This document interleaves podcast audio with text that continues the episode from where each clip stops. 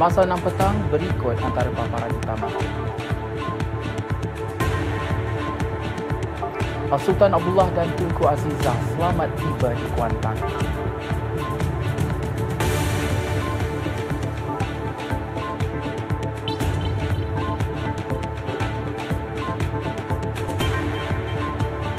Johor terima pelaburan 9.4 bilion ringgit libat projek tenaga boleh diperbaharui.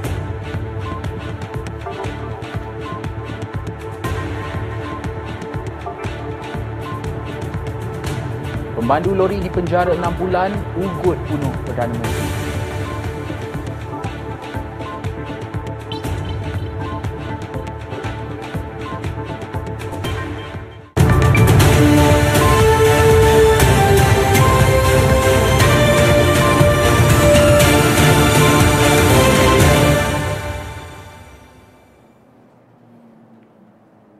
Assalamualaikum dan salam sejahtera. Duli Yang Maha Mulia Yang di-Pertuan Agong Al-Sultan Abdullah Riayatuddin Al-Mustafa Bilal Shah dan Raja Pemaisuri Agong Tunku Azizah Amina Maimunah Iskandaria selamat tiba di Pangkalan Udara Tentera Udara Diraja Malaysia TUDM Kuantan selepas tamat tempoh lima tahun bersemayam di Istana Negara. Pesawat khas membawa Seri Paduka berdua yang berlepas dari Kompleks Bunga Raya, lapangan terbang antarabangsa Kuala Lumpur KLIA mendarat pada jam 11.55 pagi.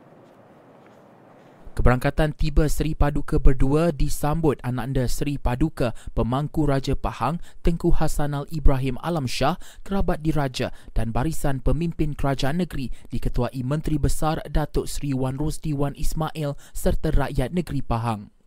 Al-Sultan Abdullah dan Tunku Azizah seterusnya berangkat ke pentas diraja sebelum kawalan kehormatan mempersembahkan hormat diraja disusuli lagu negaraku dan lagu negeri Allah selamatkan Sultan kami diiringi tembakan meriam 21 das oleh Regimen ke-7 Artileri Diraja Kem Batu 3 Temelur.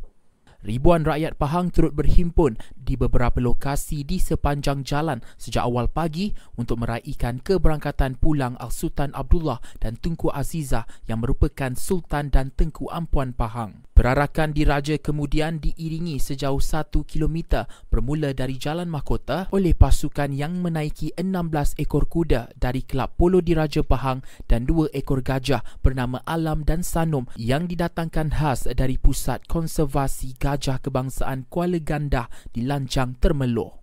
Al-Sultan Abdullah yang merupakan Yang di-Pertuan Agong ke-16 menamatkan pemerintahan hari ini selepas memegang tampuk kepimpinan negara selama lima tahun bermula 30 Januari 2019 dan digantikan oleh Sultan Johor Sultan Ibrahim Sultan Iskandar. Terdahulu, istiadat keberangkatan balik Seri Paduka berdua disambut meriah dan penuh warna-warni di lapangan terbang Kuala Lumpur KLIA pagi tadi. Menampilkan pesona dan keindahan warisan budaya Melayu, perarakan itu menarik perhatian penduduk tempatan dan pelancong yang berkumpul bagi menyaksikan istiadat berkenaan. Perarakan sejauh kira-kira 200 meter itu merupakan simbolik bagi menghidupkan semula zaman kegemilangan Raja-Raja Melayu dahulu kala berinspirasikan buku hikayat Sulalatus Sulatin atau Sejarah Melayu. Dua ekor gajah bernama Pian dan Rambai mengetuai perarakan yang turut disertai pemain genderang, hulu balang, pembesar istana, kundang, pinduanda, embuai, pembawa tombak dan inang istana.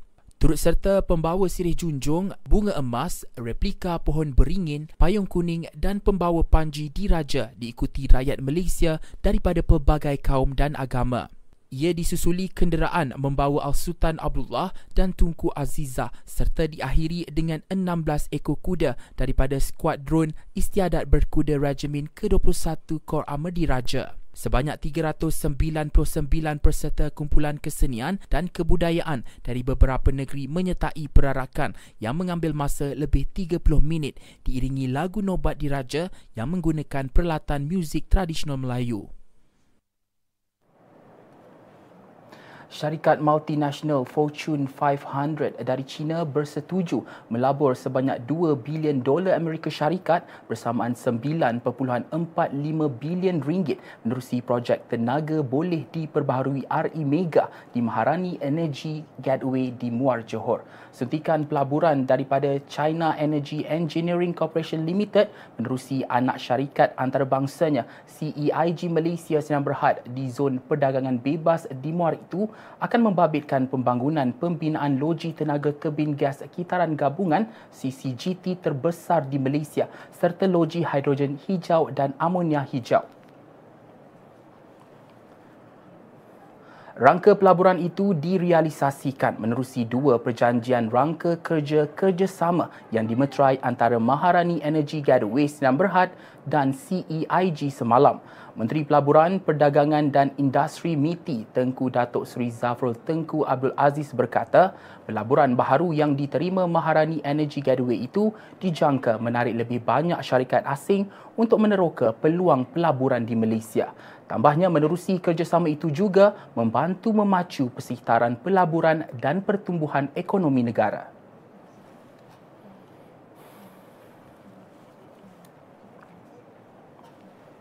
Ekoran cuaca yang tidak menentu ketika ini calon sijil pelajaran Malaysia SPM yang tinggal di kawasan berisiko banjir diberi pilihan untuk tinggal di asrama atau rumah ahli keluarga yang berdekatan pusat peperiksaan. Langkah itu dicadangkan bagi memastikan calon tidak menghadapi masalah menghadiri peperiksaan jika kediaman dilanda banjir.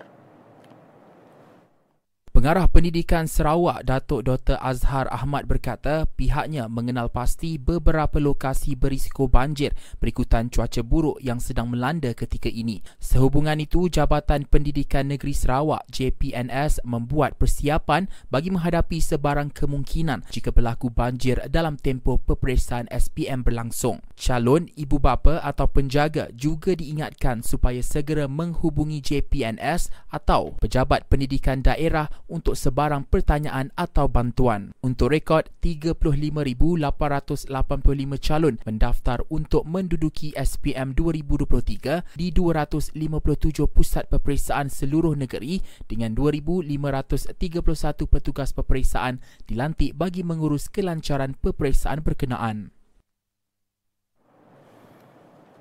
Seorang pemandu lori dihukum penjara enam bulan oleh Mahkamah Session Ekoran membuat hantaran berbentuk ancaman bunuh terhadap Perdana Menteri Datuk Seri Anwar Ibrahim di aplikasi TikTok tahun lalu. Hakim N. Priscilla Hema Malini menjatuhkan hukuman itu ke atas Faizal Muhammad berusia 35 tahun selaku orang kenesaman selepas dia mengaku bersalah terhadap pertuduhan itu dan memerintahkannya menjalani hukuman penjara bermula hari ini. Faizal yang menangis selepas mendengar hukuman itu didakwa membuat dan memulakan penghantaran yang mengancam sifatnya terhadap Datuk Seri Anwar dan menteri-menteri dengan menggunakan nama profil TikTok Jaya Dani 89 dengan niat untuk menyakitkan hati orang lain pada 20 November 2023. Hantaran itu telah dibaca pada 26 November tahun sama jam 12 tengah hari di sebuah kondominium di Jalan Tong Shing, Dangwangi mengikut session 2 233 kurungan 1 kurungan A Akta Komunikasi dan Multimedia 1998 dan boleh dihukum di bawah Seksyen 233 kurungan 3 Akta sama. Seksyen itu memperuntukkan hukuman denda maksimum RM50,000 atau penjara maksimum setahun atau kedua-duanya dan boleh didenda selanjutnya RM1,000 bagi setiap hari atau sebahagian daripada sehari kesalahan diteruskan selepas sabitan jika sabit kesalahan. Timbalan Pendakwa Raya Nurilia Elina Nur Azmal berkata hantaran yang dibuat oleh Faizal adalah tidak wajar serta bersifat mengancam dan dia perlu lebih berhati-hati menggunakan media sosial. Faizal yang tidak diwakili peguam merayu hukuman denda dikurangkan kerana dia yang baru bekerja dengan berpendapatan RM2,000 sebulan selain perlu menanggung dua anak berumur 7 dan 8 tahun serta ibu yang menghidap sakit jantung. Skor indeks persepsi rasuah CPI Malaysia 2023 naik 3 mata kepada 50 mata berbanding 47 mata tahun sebelumnya. Presiden Transparency International Malaysia TM Muhammad Mohan berkata, skor itu meletakkan Malaysia di kedudukan 57 daripada keseluruhan 180 negara berbanding tangga 61 pada 2022. Dari segi kedudukan negara ASEAN, Malaysia berada di tempat kedua terbaik selepas Singapura yang merekodkan skor 83 dan berada di tangga kelima daripada 180 negara. Berdasarkan skor SCPI, lebih tinggi skor direkodkan lebih bersih sesebuah negara daripada amalan rasuah manakala lebih rendah skor bermaksud lebih tinggi kes rasuah berlaku. TM menjelaskan antara kemungkinan faktor lantunan skor tersebut adalah peranan Suruhanjaya Pencegahan Rasuah SPRM dan Peguam Negara dalam pendakwaan dua bekas Perdana Menteri dan sabitan bekas Perdana Menteri dalam kes rasuah SRC International menunjukkan kebebasan kehakiman di Malaysia dan kedudukan Malaysia di tangga 40 dalam Indeks Demokratik oleh Unit Perisikan Ekonomi pada 2022 dengan skor 7.3 daripada 10.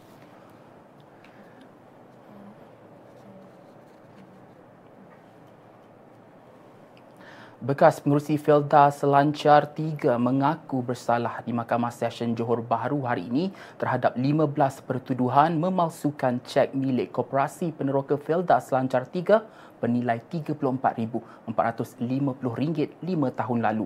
Tertuduh saat Razali 67 tahun membuat pengakuan tersebut selepas pertuduhan dibacakan di hadapan Hakim Siti Noraidah Sulaiman. Mengikut kertas pertuduhan, saat didakwa mengemukakan cek di sebuah bank di Segamat atas nama 8 peneroka berlainan dalam tempoh tersebut dengan nilai 600 hingga RM5,000 bermula 27 September 2019 hingga 21 Mei 2021. Dia didakwa mengikut Seksyen 471 Kanun Keseksaan dan boleh dihukum bawah Seksyen 465 Kanun Keseksaan. Pendakwaan dikendalikan Timbalan Pendakwa Raya Rifah Izzati Abdul Mutalif manakala tertuduh tidak diwakili peguam. Mahkamah menetapkan jaminan RM14,000 dan syarat tambahan tertuduh perlu melaporkan diri di Pejabat Suruhanjaya Pencegahan Rasuah Malaysia SPRM Segamat sebulan sekali serta pasport diserahkan kepada mahkamah. Kes disebut semula 25 Mac ini bagi serahan fakta dan hukuman serta membolehkan tertuduh melantik peguam.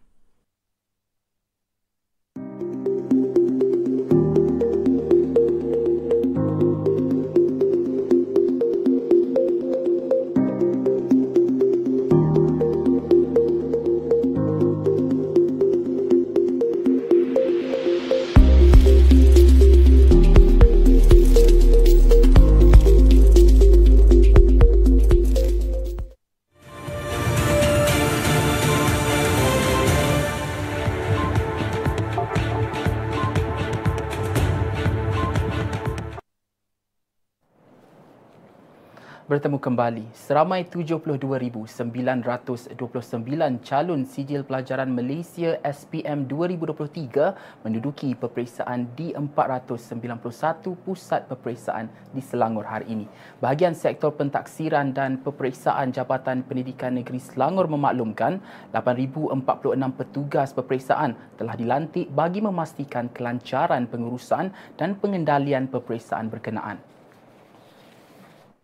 Sementara itu, hasil tinjauan Selangor TV di Sekolah Menengah Kebangsaan Seksyen 7 Shah Alam mendapati calon-calon mula hadir ke sekolah seawal pukul 6.30 pagi. Sebaik saja sampai di sekolah, pelajar mengambil kesempatan masa yang ada menelaah beberapa minit sebelum dibenarkan masuk ke dalam Diwan Peperiksaan pada pukul 7.45 pagi. Secara keseluruhan, seramai 395,870 orang calon mendaftar untuk menduduki peperiksaan SPM 2023 di 3,340 pusat peperiksaan seluruh negara. Terdahulu, SPM telah bermula pada 8 hingga 11 Januari lepas bagi ujian bertutur bahasa Melayu manakala 17 hingga 23 Januari ujian bertutur bahasa Inggeris 29 Januari bagi ujian mendengar bahasa Melayu dan bahasa Inggeris. Manakala peperiksaan bertulis bermula hari ini sehingga 7 Mac depan. Ahli Dewan Negeri Kota Damansara Izzuan Kasim mewakili Menteri Besar Selangor Pemerbadanan atau MBI menyerahkan bantuan RM5,000 kepada mangsa simbah asid di Kota Damansara semalam. Ketua Tanggungjawab Sosial dan Komunikasi Korporatnya Ahmad Azri Zainal Nur berkata pihaknya akan meneliti bantuan lanjut berhubung pembedahan kosmetik terhadap mangsa Nadia Fasha Kistina 20 tahun dengan Lembaga Zakat Selangor. Beliau berkata MBI sentiasa bersedia memberi bantuan lanjut kepada mangsa di bawah zakat wakalah. Sementara itu, ibu mangsa Noraini Abdul Hamid berkata luka disimbah asid yang mencederakan 70% anggota badan dan muka mangsa masih belum kering sepenuhnya. Justru itu, katanya jika ada pihak yang sudi membantu anak sulungnya menjalani pembedahan kosmetik, anaknya dapat menjalani kehidupan normal seperti sebelum insiden hitam menimpa mereka sekeluarga. Kadang saya nak bawa dia keluar semua takut pandang orang kan. Mm-hmm. tapi bagi saya macam untuk saya sebagai mak orang lain uh, saya harap orang lain bagi support lah. Uh, sokongan moral bagi nasihat bagi kata-kata semangat untuk saya untuk anak saya. Sebab bila benda ni jadi uh, dia bukan melibatkan anak saya seorang. Dia melibatkan semua dalam family. Semuanya terkesan. Sampai anak saya yang kecil pun umur 9 tahun pun terkesan dalam pada itu, mangsa berharap agar suspek yang melakukan jenayah itu segera dikenapasti untuk mengetahui motif kejadian. Harapan tu nak keadilan je. Ha, kita nak tahulah siapa yang buat kan. Saya kita tahu motif dia apa. Pada 8 November lalu, Nadia Fasha Kistina disimbah asid oleh seorang lelaki menyamar sebagai pekerja e-hailing sebelum suspek melarikan diri. Kejadian berlaku ketika mangsa pulang dari tempat kerja di sebuah klinik di lokasi kejadian dan mengakibatkannya parah pada muka dan badan serta kaki sehingga terpaksa menjalani 8 kali pembedahan. Kerajaan negeri menyalurkan dana RM85,000 kepada 17 persatuan ibu tunggal bagi menyokong program usahawan dan meningkatkan kemahiran golongan itu.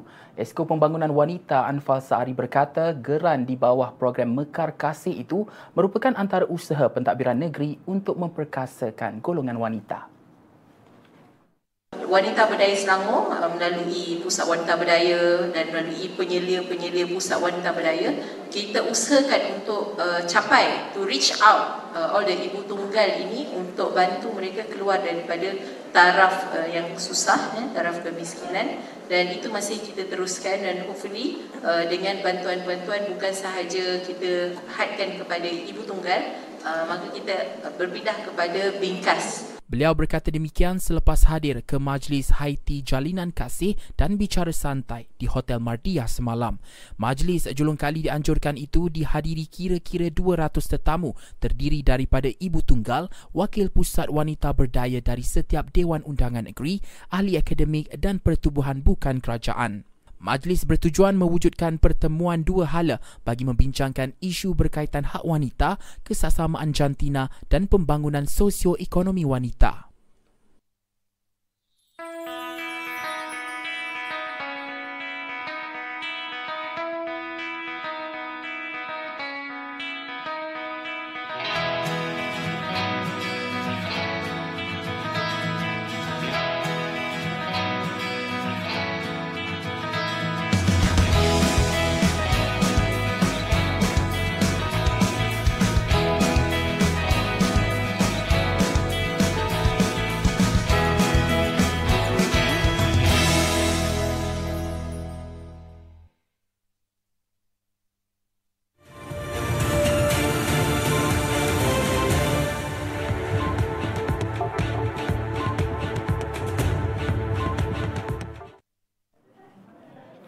Berita sukan, kejohanan Piala Asia 2023 melakar rekod baharu dengan jumlah kehadiran 1.06 juta peminat bola sepak apabila 63,753 penonton menyaksikan kemenangan juara bertahan iaitu Qatar menentang Palestin di Stadium Al-Bayt pada awal pagi tadi.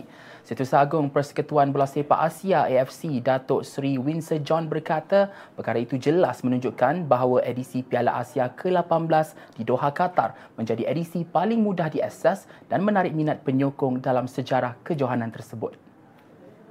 Beliau turut menyatakan penghargaan EFC kepada semua pihak berkepentingan dan rakyat Qatar atas layanan serta keramahan mereka yang tiada tandingan. Sementara itu, Ketua Pegawai Eksekutif Persatuan Bola Sepak Qatar dan Jawatan Kuasa Penganjuran Tempatan Piala Asia 2023, Jasim Al-Jasim berkata, kehadiran penonton yang memecahkan rekod itu adalah bukti keupayaan Qatar menjadi tuan rumah acara sukan berkelas dunia. Selepas 40 perlawanan, Piala Asia 2023 yang turut melepas investasi penglibatan digital sebanyak 1.5 bilion baru-baru ini kini berada di kedudukan kedua dalam carta purata kehadiran dengan 26,672 peminat datang menyaksikan setiap perlawanan. Pencapaian terbaru itu merupakan kejayaan kali kedua di Qatar dari segi kehadiran selepas 82,490 penonton menempah rekod baharu pada perlawanan pembukaan dalam sejarah Piala Asia apabila tuan rumah menewaskan Lubnan 3-0 di Stadium Lusai pada 12 Januari lalu.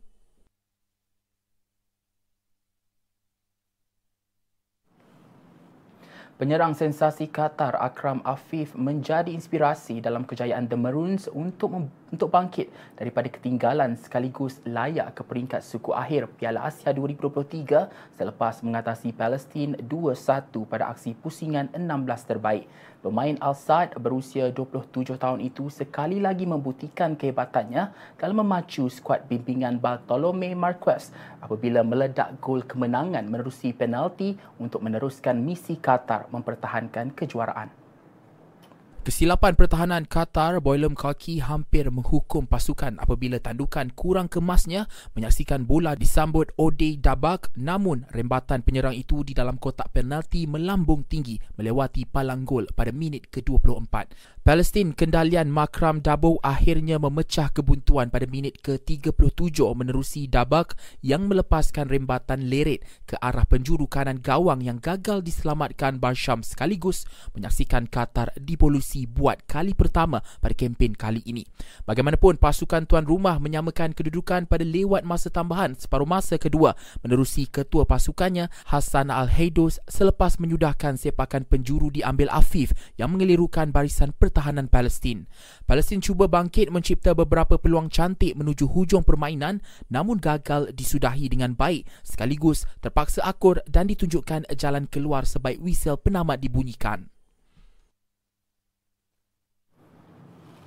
Dalam perkembangan sama, skuad kebangsaan Palestin memohon maaf kepada penyokong mereka kerana gagal mara ke suku akhir Piala Asia selepas tewas 1-2 di tangan tuan rumah Qatar. Jurulatihnya Makram Dabo berkata meskipun gagal, beliau amat berbangga dengan perjuang pemain yang tu, perjuangan pemain yang turut mewakili rakyat Palestin. Biarpun kemarahan mereka terhenti pada pusingan 16, Dabuk berkata pemain telah melakukan yang terbaik di atas padang. Beliau juga berharap pasukannya dapat beraksi lebih baik pada perlawanan seterusnya dan membalas kekalahan pada kali ini.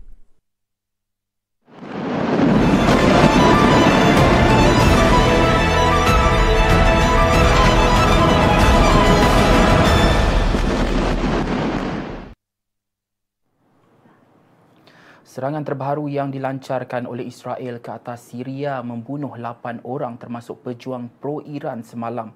Pengarah Badan Pemantau Hak Asasi Manusia Syria, Rami Abdul Rahman berkata serangan itu berlaku di daerah Sayyidah Zainab, selatan Damsyik. Tiga peluru berpandu Israel menyasarkan pangkalan milik kumpulan Hizbullah dan pengawal revolusi Iran di daerah Sayyidah Zainab membunuh sekurang-kurangnya 8 orang. Kementerian Pertahanan Syria turut memaklumkan serangan itu berlaku sekitar jam 1 tengah hari dengan menyasarkan beberapa lokasi di selatan Damsyik. Israel telah melancarkan ratusan serangan udara di Syria sepanjang lebih sedekat dan semakin rancak sejak serangan dilakukan ke atas Gaza 7 Oktober lalu. Hubungan Iran dan Syria sejak dahulu dahulu tidak disenangi oleh Israel yang berulang kali menyatakan bahawa ia tidak akan membenarkan Iran meluaskan kehadirannya di negara tersebut. Persekutuan Wartawan Antarabangsa IFJ akan mengambil tindakan undang-undang terhadap ahli politik dan kepimpinan tentera Israel jika mereka tidak mematuhi keputusan Mahkamah Keadilan Antarabangsa ICJ. Dalam surat yang dihantar kepada Perdana Menteri Israel Benjamin Netanyahu dan Menteri Pertahanannya Yoav Gallant, IFJ menyatakan 600,000 ahlinya menganggap wartawan di Gaza sebagai rakan sekerja. IFJ turut menegaskan Perlembagaan Persekutuan Wartawan Antarabangsa menjamin pelindungan kebebasan akbar, hak wartawan dan kemerdekaan kewartawanan. ICJ sebelum ini memerintahkan Israel untuk mengambil langkah sewajarnya untuk menghalang semua pelakuan dan tindakan pembunuhan beramai-ramai yang dilarang oleh Convention Genocide dan melaporkan kembali kepada mahkamah dalam tempoh sebulan mengenai pelaksanaan langkah-langkah sementara itu. Undang-undang antarabangsa memerlukan negara-negara menggunakan kuasa mereka melindungi orang awam dan wartawan di zon perang mesti dilayan seperti orang awam. IFJ juga menggesa 187 ahli gabungan untuk melakukan perkara yang sama sebagaimana yang dibenarkan mekanisme kehakiman negara. Persekutuan itu bimbang dengan peningkatan jumlah wartawan yang terbunuh di Gaza sejak 7 Oktober yang merangkumi hampir 10% daripada semua wartawan yang bekerja di Gaza. Menurut laporan media tempatan, dua lagi wartawan Palestin terbunuh dalam serangan udara Israel di semenanjung Gaza Isnin lalu menjadikan angka korban kini mencecah 122 orang.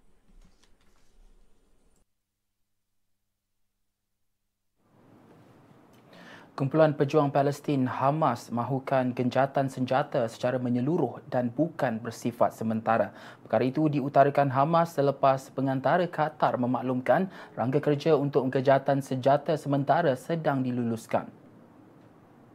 Pemimpin kanannya, Tahir Al-Nunu berkata butiran selebihnya termasuk pembebasan tebusan akan dibincangkan sebaik pertempuran dihentikan.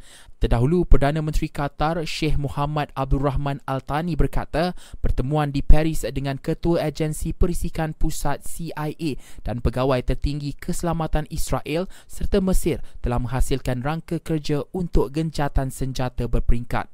Beliau mengesahkan bahawa rangka kerja itu akan menyaksikan tebusan wanita dan kanak-kanak dibebaskan terlebih dahulu dengan bantuan juga memasuki semenanjung Gaza yang dikepung. Bagaimanapun masih tidak jelas sama ada cadangan tersebut diterima Hamas atau tidak.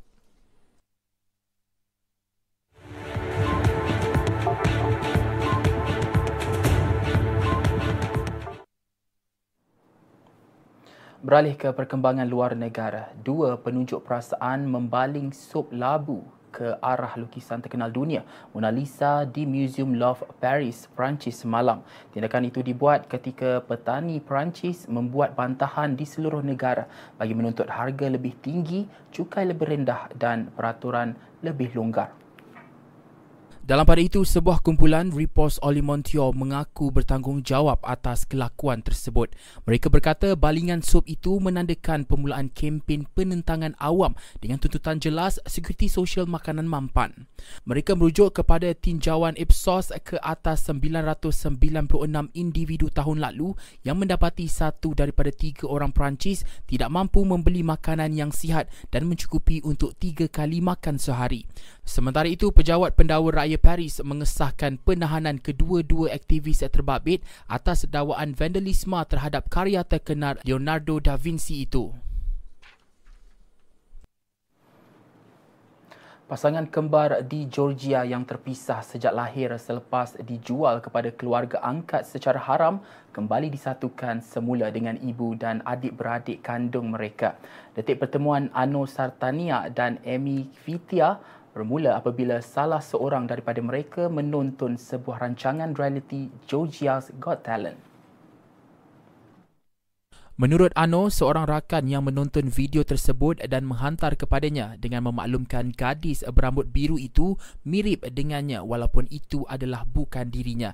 Beliau yang cuba mencari individu berkenaan menerusi kumpulan WhatsApp di universiti teruja apabila ada di kalangan pelajar itu mengenali Amy dan mereka terus dihubungkan melalui Facebook sebelum bersetuju bertemu di stesen kereta api tempatan. Kedua-duanya kemudian mendapati mereka dilahirkan di hospital hospital sama. Namun sijil kelahiran menyatakan waktu kelahiran adalah selang beberapa minggu. Dalam pada itu, Amy dan Ano bertemu dengan seorang wanita muda menerusi sebuah halaman di Facebook yang mendakwa ibunya melahirkan kembar di hospital yang sama pada 2002 iaitu tahun Amy dan Ano dilahirkan.